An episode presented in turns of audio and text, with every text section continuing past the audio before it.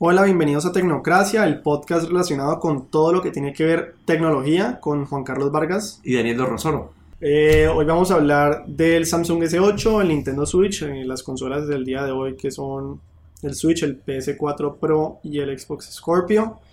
Y un poco acerca del iPad nuevo, de lo que se viene nuevo de Apple. Entonces, bueno, arranquemos a hablar. Llega muchos por haber visto, Samsung eh, sacó el Samsung S8, su primer celular luego de la catástrofe que fue el, el, 7, 8, el S7 Note. Y por ahora todo apunta a ser que este es un smartphone o el mejor smartphone que salió hasta el momento. Así lo están catalogando, el mejor, el smartphone más completo que han sacado hasta el momento, por lo menos. Sí. Y lo, y lo que yo he visto como que los factores más impresionantes son pues el diseño. Ajá. Tiene una pantalla que cubre básicamente, creo que es el 85% de la parte delantera del celular y, y cuando uno lo ve es una, un aspecto de ingeniería impresionante. Sí, yo, yo, yo, o sea, yo lo que vi fue también que, que en el diseño es muy futurista, es un cambio como que se aleja mucho de lo que es ahorita los, entre comillas, los paneles de los celulares, que se nota el peso. Sí, el, el borde. O... Sí, que se nota el borde del celular y este es como es curvo los, los, los, los, bordes, entonces es casi como si no tuviera borde el celular. Entonces es un cambio bastante radical a lo que se viene eh, mostrando últimamente en los celulares que me parece muy bonito. Es algo que lo, de lo que más están premiando en este momento del S8. Y también algo que para muchos la había, les había como que no les había gustado del, del Samsung es la interfaz del, del el TouchWiz, que antes era algo muy predominante, que tomaba mucha parte de lo que era el Android, uh -huh. pero hoy es hoy no le está quitando tanto a la, a la interfaz Android y es, se ve un poco más natural y a la gente le está gustando eso. Uh -huh. Pero, pero yo ahí te hago un comentario, es que aunque se ve más stock Android entre comillas, o sea que es mucho más apegado a lo que es Android puro, igual sigue siendo un TouchWiz que le quita que le quita poder al celular que eso no se nota por ejemplo en los celulares de Motorola, que son mucho más, eh, entre comillas, vainilla, que son mucho más stock, o en los celulares del OnePlus, que son mucho más, el, el, Oxygen OS, que es mucho más sencillo, mucho más light, entre comillas, entonces no afecta tanto el performance eh, del celular. Así como en los Pixel también. Eh, como el, pero es que el Pixel es completamente stock Android. Entonces ya ahí cambia, se, se diferencia por eso. Sí, toca ver al final de este año con qué sale Google para el Pixel 2. Ajá, interesante. Que se hace una competencia muy interesante ver cómo el S8 compite con ese. Ajá. Eh, a ver, ¿qué más del S8? El Bixby, que sería el asistente parecido a Siri, parecido a OK, a OK Google. A Google, Alexa. Ajá. Este es como uno de los puntos, además del diseño, que es, trata de ser el diferenciador de ellos.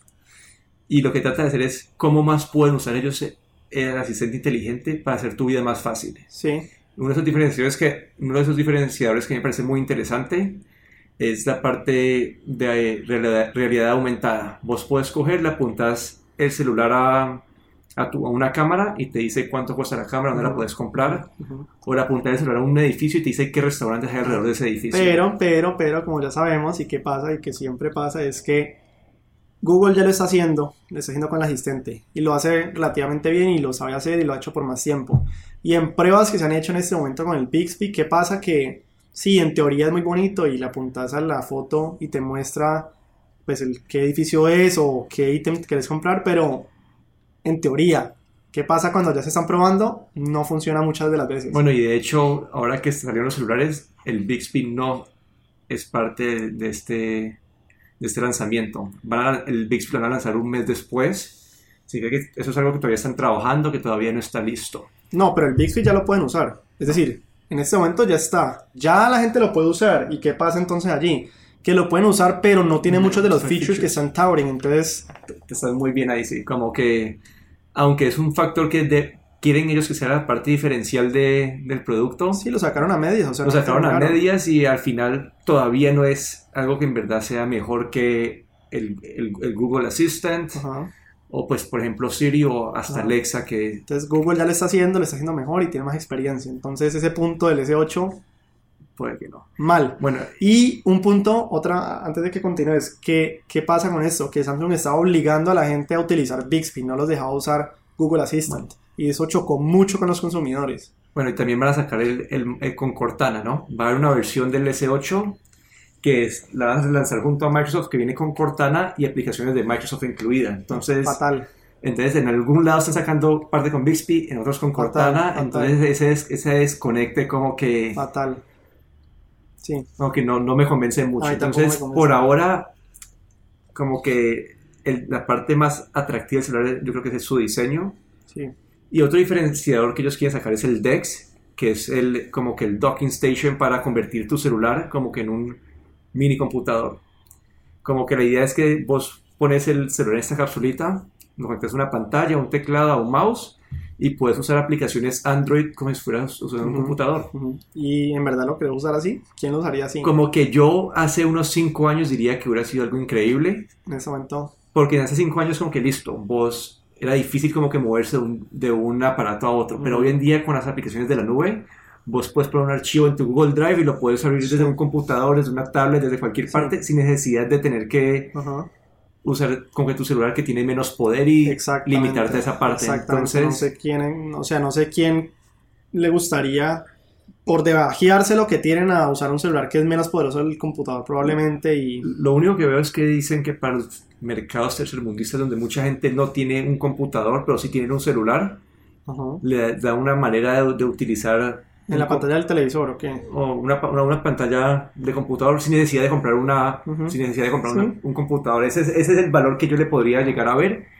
pero Microsoft sacó también el Continuum hace creo que un par de años y No, no nunca nada, sí. despegó nunca pasó nada con eso entonces aunque es algo donde están ellos tratando de innovar yo la verdad no lo veo funcionando.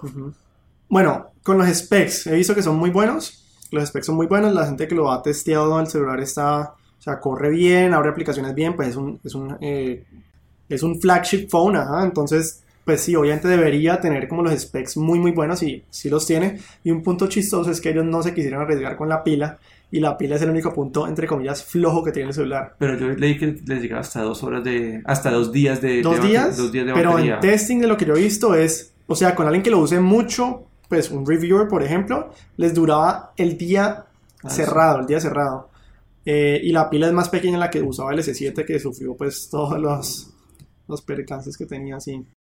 Yo en cuanto a la batería como que no he leído nada todavía que me diga que es algo malo. No, no, no digo que sea mala, simplemente digo que en vez de ellos como arriesgarse y poner una batería así grandísima que les durara un resto, prefirieron jugarla como más seguro y poner una batería que ellos saben que les va a servir. Puede que no sea la mejor batería de los celulares en este momento, pero es una batería que le dura a la gente, digamos, todo el día entero.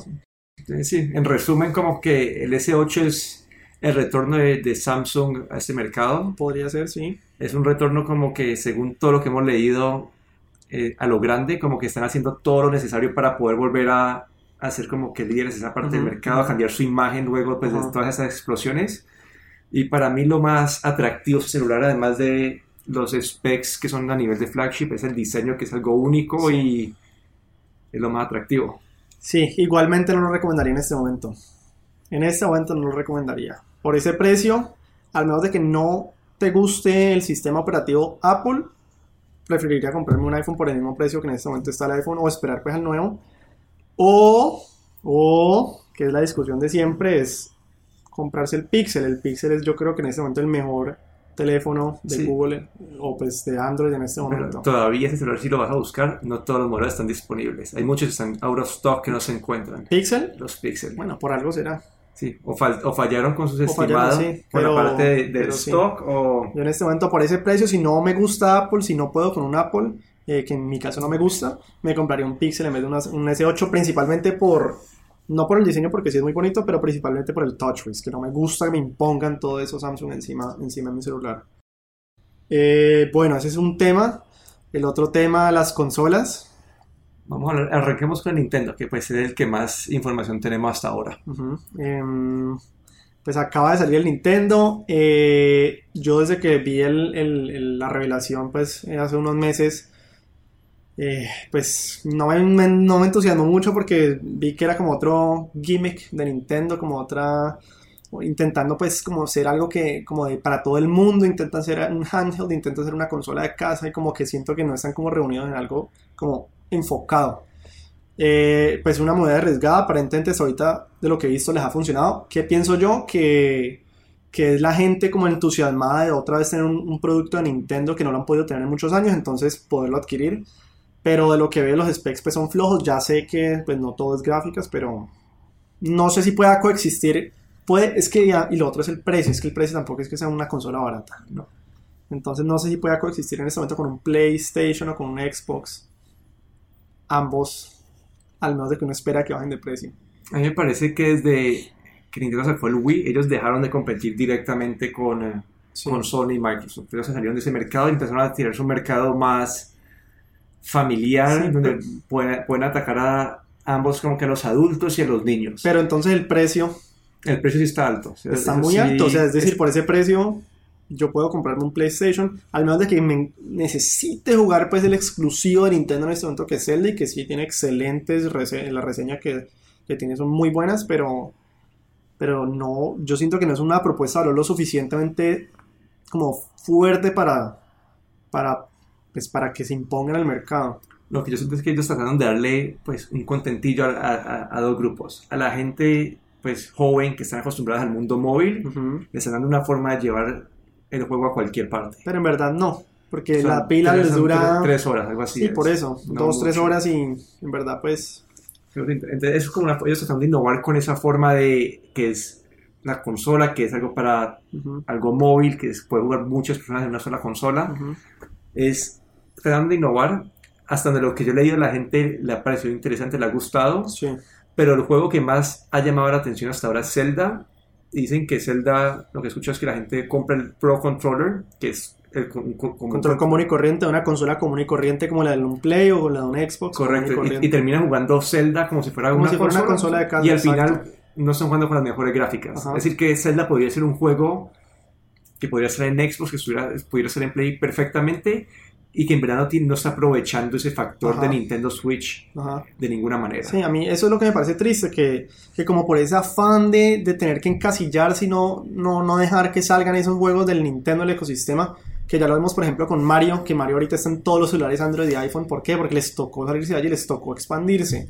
Y lo mismo con Zelda, o sea, la gente dice, no, es que Nintendo innova porque entonces yo lo puedo usar aquí, lo puedo usar allá, etcétera, etcétera. Pero en última lo que acabas de decir vos, ¿en dónde lo terminan usando? Todo el mundo lo termina usando como una consola común y corriente, conectada al, televisor, con un control común y corriente que no está innovando y que ellos quieren, en últimas, es una experiencia muy parecida a la del Play o muy parecida a la del Xbox. Sí.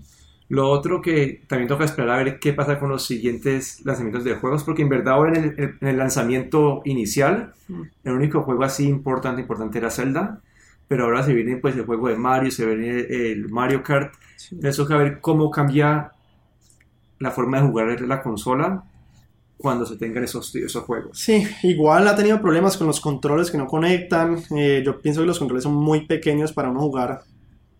Pues ellos dicen que no, que el multiplayer eh, en la pantalla que es chiquita con los controles que son muy chiquitos. Pienso que es incómodo.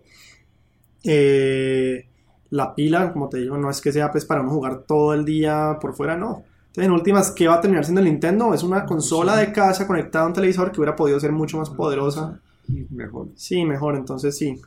Eh, a mí tampoco me convence, ojalá les vaya bien porque pues a mí Nintendo sí me gusta mucho, los exclusivos de Nintendo me gustan mucho, pero, pero pues vamos a ver. Igual hasta ahora les ha ido muy bien en ventas, ¿no? Entonces están superando las expectativas de ventas y, y me parece que está bien. Han superado las expectativas en este momento, en, digamos, en Estados Unidos, si lo que es ir a buscar, no se encuentra. Y algo que me parece bueno es que pues para llegar a diciembre ya con toda esta práctica, con todos los problemas resueltos, este mercado de Navidad para ellos puede ser muy atractivo. Y otra cosa que me choca muchísimo del Nintendo es que no tienen ni idea, yo siento que están tan alejados del, del usuario, es en el ecosistema de yo en PlayStation, por ejemplo, compro un juego y compro un juego y lo quiero usar hoy o mañana dentro de un mes, yo sé que me quedó mi cuenta y me quedó y no se me va a borrar y, o sea, está mi compra digital, ellos no tienen ese ecosistema. Todo lo que yo compré en el Wii U todavía no se sabe si la gente lo vaya a poder usar en el Switch, los, los, juegos se compraron digitalmente. No saben cómo es esa transferencia entre unas consolas y las otras y siempre es como esos cortes que tiene Nintendo.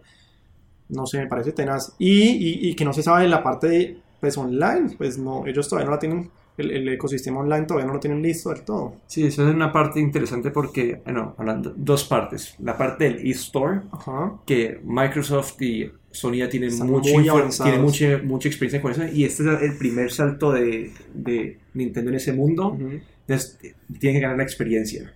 Y con el mundo online, debido a que es una consola tan Sí, para la familia, para, para la familia, para los niños, la- el, el modo online tiene que tener mucho cuidado con eso, porque, Sí. ellos- porque tienen que proteger como que a los niños y después es que Sí, pero, Es pero entonces mira quién es lo que nosotros estamos sentido. hablando ahorita. ¿Quién está usando la consola? ¿Quién la está usando en verdad? ¿Los niños jugando Zelda? No, estamos viendo que los que compran la consola, por ejemplo, para jugar Zelda la usan en el televisor conectado como una consola común y corriente. sí, son, son la gente que tiene la, la memoria de Nintendo, haber crecido Ajá. con un Ajá. Nintendo, un Super Nintendo. Ajá, sí. Entonces, sí, vamos a ver. Eh, en cuanto al, bueno, el Project, el PS4 Pro, pues muy, muy rápidamente pensaría que no, en este momento para mí, en mi opinión, no vale la pena eh, comprarse un Pro. La diferencia con un PlayStation normal es casi que mínima. Eh, y Xbox Scorpio, hasta ahora toca esperar el precio de lo que había leído solamente en el producto que ellos están sacando, los componentes suman como a 600 dólares, entonces lo tienen que sacar mínimo a ese precio más alto y creo que ya es demasiado alto para una consola. Sí, esa parte toca verla. Como que el, el, el, el PlayStation 4, el Pro, lo que les da es como que más habilidad de jugar, yo creo que en la parte de, de realidad virtual. Pero debido a que quedó muy en el medio. Vamos a sacar el PS4 y el PS4 es mejor que el Xbox One. El PS4 Pro es mejor que el Xbox One. Pero van a quedar, después de que saquen el Scorpio, van a quedar en ese medio. Toca ver el precio del Scorpio cómo va a ser. Porque si está parecido al precio del, del PS4, otra vez la competencia se Sí, va a no creo que les tocará perder plata por cada consola que venden. Y lo otro es que si el punto principal de venta de esas consolas más poderosas es el VR, ¿cuánta gente va a comprar el VR? Es decir, es caro, 300 dólares por el más barato que es el de PlayStation. Sí, de hecho, bueno, de todas, de todas partes de VR hoy en día, hablando del Oculus, del. Vive, el más vendido de todos es Es el PlayStation. el de PlayStation. Pero igual, y, Ah. y lo chistoso es que sigue siendo caro, pues sí, 300 sigue siendo dólares. y, un algo niche todavía. Ajá. Dicen que creo que han vendido como que 1.300.000 unidades, algo así, todavía. Como que creo que son 40 millones de PlayStation 4 de los y solamente un, un- como que un millón de, de Sí, realidad virtual. Entonces no sé qué tanto sea, si el punto de las consolas principales es tener más potencia para un VR, pues no sé qué tanto eso sea como el punto que en verdad los apalanque para, para ser como líderes. Y en ese caso estaría ganando el PS4 normal, ni siquiera el Pro, el normal que la gente no le interesa el VR y simplemente quiere una consola para la casa a buen precio y que tenga los títulos chéveres. Sí, en este momento diría eso. Toca, quiero ver qué, con qué salir Microsoft, porque yo esperaría que cuando saquen el, el Scorpio también salgan con algo de realidad virtual o realidad aumentada. Yo tengo esa expectativa Sí. con ese lanzamiento. Sí, no, mi expectativa en el Scorpio es que, aunque lo dudo mucho que vaya a pasar, mi expectativa es que, pues, que sea un costo competitivo con el PlayStation Pro, pero pues no creo que pase. Pero, pero bueno, sí, to- toca esperar a ver, toca esperar a ver qué pasa. Eh, bueno, sí, consolas. Y siguiente tema, Siguiente tema es la parte pues, del iPad. siguiente tema es la parte de Apple con el iPad y bueno, lo que se viene un poco para Apple de este año. Sí. Entonces, para hablar, hace en marzo se esperaba un lanzamiento grande de, de un iPad nuevo. Al final fue un lanzamiento suave con un posting en la parte de relaciones públicas donde lanzaron el básicamente la- relanzaron el iPad viejo con más con, con mejor procesador, mejor, mejor memoria y a un precio mucho más barato. Creo que este iPad nuevo arranca en 350 dólares lo cual vuelve este un, un- lo vuelve un aparato mucho más asequible. ujú.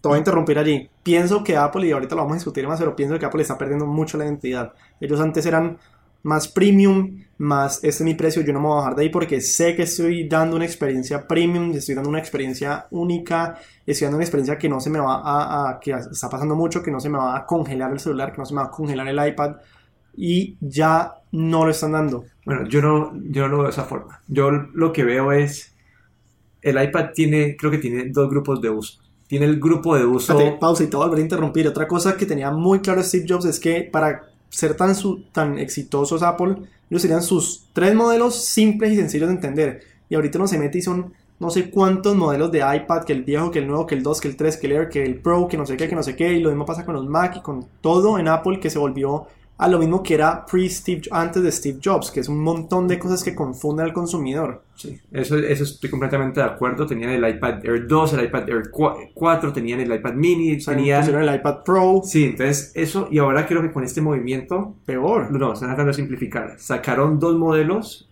tenían dos modelos de iPad Air ellos antes, ahora volvieron ese, lo volvieron el modelo iPad. Ajá. Ahorita tiene el iPad Mini 4 que se puede, debido a que ya los celulares son más grandes, puede que se lo descontinúen Ujú. y que el iPad Y el iPad Pro. y la línea iPad Pro. Puede que quede así. Lo que yo veo es que Apple tenía dos, dos segmentos de, de consumidores. Tenía la gente que lo usa para consumir entretenimiento, sea para ver páginas de internet, sea para ver Netflix. Y este segmento de gente como que en verdad está buscando algo barato para poder competir con, con las tablets de Samsung. En este momento, si quieres competir con el iPad nuevo, tienes que irte a una tablet Samsung del año anterior, que es el, el Tab S2. El tab, creo que el Tab S3 es, es como que 200 dólares más caro que el iPad nuevo. Entonces, ¿qué está haciendo por ahí? Yo veo que están dándole un producto nuevo que corre, pero simplificado a un mercado que está dedicado a, a consumir entretenimiento. Ujú. Y lo que yo veo es que van a tratar de, lo que yo presento es que ahora, ya que definieron ese mercado como una forma más, que no necesitan tanta, tanta tecnología, necesitan algo más de, algo más asequible, el- la otra parte del segmento, que es la parte pro, es donde se van a empezar a enfocar más. Y creería yo que en este año tienen que sacar algún- algún em- eh, un evento donde tengan el iPad Pro nuevo con mucho más enfoque en mucho más enfoque en, en darle más potencia al, al aparato y, y darle más habilidades a la gente de, de hacer su trabajo en un iPad. Eso es Bueno, que- pues va a ser, va a ser complicado porque. No sé, yo sigo, sigo, sigo insistiendo. Creo que la innovación de ellos. Y mucha gente le está diciendo Apple, y lo digo yo hoy: Apple es el nuevo Microsoft. Sí. Y Microsoft es el nuevo Apple. Eso se puede ver. Microsoft lo está haciendo muy bien, está innovando con las Surface Tablets, está innovando con el nuevo computador, lo hizo, sacó un computador muy bonito en cuanto a diseño, bien hecho, caro, o sea, premium, que es lo que hacía Apple antes. Y Apple yo creo que se ha confundido, saca esto, saca lo otro, un precio bajo, un precio alto, no sabe cómo en dónde está en ese momento. Entonces vamos a ver. Sí, la verdad es de, bueno, el, lo último que, que ha sacado así Apple importante ha sido pues el iPhone 7, que en verdad en cuanto a innovación, Nada. nada, fue- fueron, fueron puras cosas incrementales. Sí. Así lo que a mí me ha gustado pues han sido, que me pareció medio innovador, fue el, eh, fue el lanzamiento de los AirPods, que son sus, sus audífonos Bluetooth inalámbricos, Sí, pero que me parecen como que es la esencia de Apple. Diseño muy bonito, pensado muy bien su funcionalidad y que hacen que funcione. Aunque es, es muy fácil de usar, puedes pasar de un aparato a otro muy fácil. ¿no, ¿no te parece que sea fácil que se te pierdan los AirPods? Hasta ahora los he tenido cinco meses y no se me han perdido. Bueno, no es me que vos sos caen una persona muy organizada. El- la persona del común que compraría unos AirPods. Pues debido a la, a la cajita, yo no creo que sea tan fácil no. perderlo. No, Vas porque- corriendo, no se te zafan de los oídos. Ah, por ahora no. Bueno, eso toca esperar, pero To- igual. Toca esperar, pero a, a mí me parece que es una obra de, de diseño ingeniería. Pero no me parece que sea lo que caracterizaba a Apple como diseño, ingeniería. Bueno, vos lo dijiste en diciembre. ¿Qué dije? Este es, este es diseño Apple. ¿Yo lo dije? No me acuerdo de eso. bueno, retracto lo dicho, no mentira. Es muy buen diseño, sí, pero yo no siento que sea la esencia de Apple. O sea, antes Apple era como un producto que, que vos decías, pues, no sé si exagere, pero que es como que en los ojos del consumidor en ese momento preciso de tiempo, él lo veía y decía, esto es perfecto. O sea, yo sé que no me va a fallar, yo sé que no me va a poner problemas, yo sé que va, todo va a funcionar como de manera intuitiva y fácil. Puede que los AirPods no, no has tenido ni un solo problema de conexión. No, no está Ni uno. Ni uno. Bueno, está bien, puede que sí, te lo acepto. Pero el resto de cosas en Apple no, es- no lo, en este momento no, no es así. Y hay muchos problemas, uno se mete a internet y ve mucho de que el problema de la pantalla, que el celular que no prendía, que la pila, que el update que hizo, el iOS que hizo, etcétera, etcétera, etcétera, etcétera. Y antes eso no pasaba. Eso no pasaba. Sí, hoy en día, pues, Apple ha pasado a ser una compañía muy de un mercado niche y se volvió, pues, algo ya de mercado masivo. Pero perdieron la esencia. Yo, yo todavía tengo esperanzas de que no se haya No, perdido. no La verdad, este año, para mí este año es como que un año crítico en ese sentido. Pero todos los años decir lo mismo. El año pasado dijiste lo mismo, dijiste que si no sacaban el Apple TV, etcétera, no sé qué, etcétera, etcétera. Y no sacaron el Apple TV. Sacaban los AirPods. Sí. Un pero pedazo pues, pequeño, pero... Pero no. Pero sí, en este camino, la verdad lo que yo veo con el iPad es que Apple como que ya sabe que para el mercado de consumo masivo, ya saben que no necesitan el- los mejores specs, necesitan algo que la gente pueda usar fácil, que lo pueda adquirir. Y ahí es, donde, ahí es donde van a caer en el error. ¿Por qué? Porque antes Apple pues te cobraban el premium, pero vos sabías que cuando vos comprabas un Apple, Siempre. todo te iba a salir bien. Vos no te tenías que preocupar que con el Apple, que si este modelo, que este modelo, que este modelo. Vos sabías que vos comprabas un producto Apple, lo abrías y nada, era como, entre comillas, cero preocupación. Y al entrar en ese mercado de que el masivo, que no necesitan los mejores specs, etcétera, etcétera, están cayendo en esa trampa, que es que la gente lo compra y de pronto dice, pero ¿cómo así?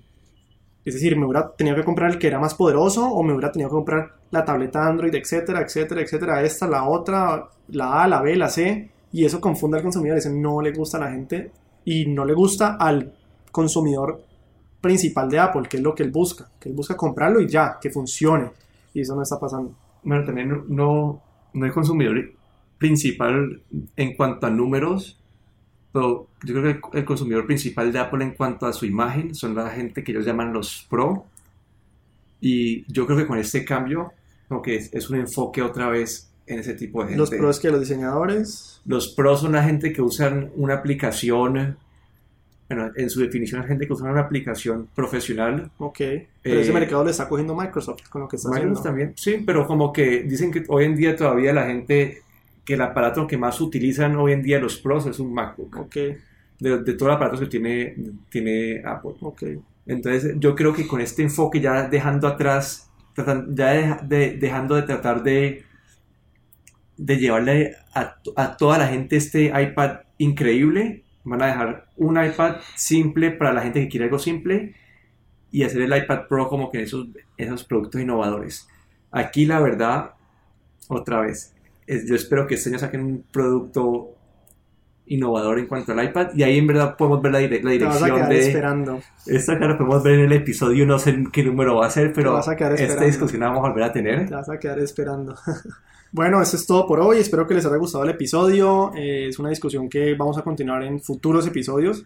Si les gustó, si tienen algún comentario, si necesitan más información de alguno de los productos que hablamos en el episodio, por favor déjenos un, un rating, un comentario en iTunes. Nos pueden encontrar a mí en Twitter, a Juan Carlos en eh, arroba 4jcb. Y a mí a Daniel en arroba dedorron. Y bueno, pues nos vemos en un próximo episodio y gracias a todos por escucharnos.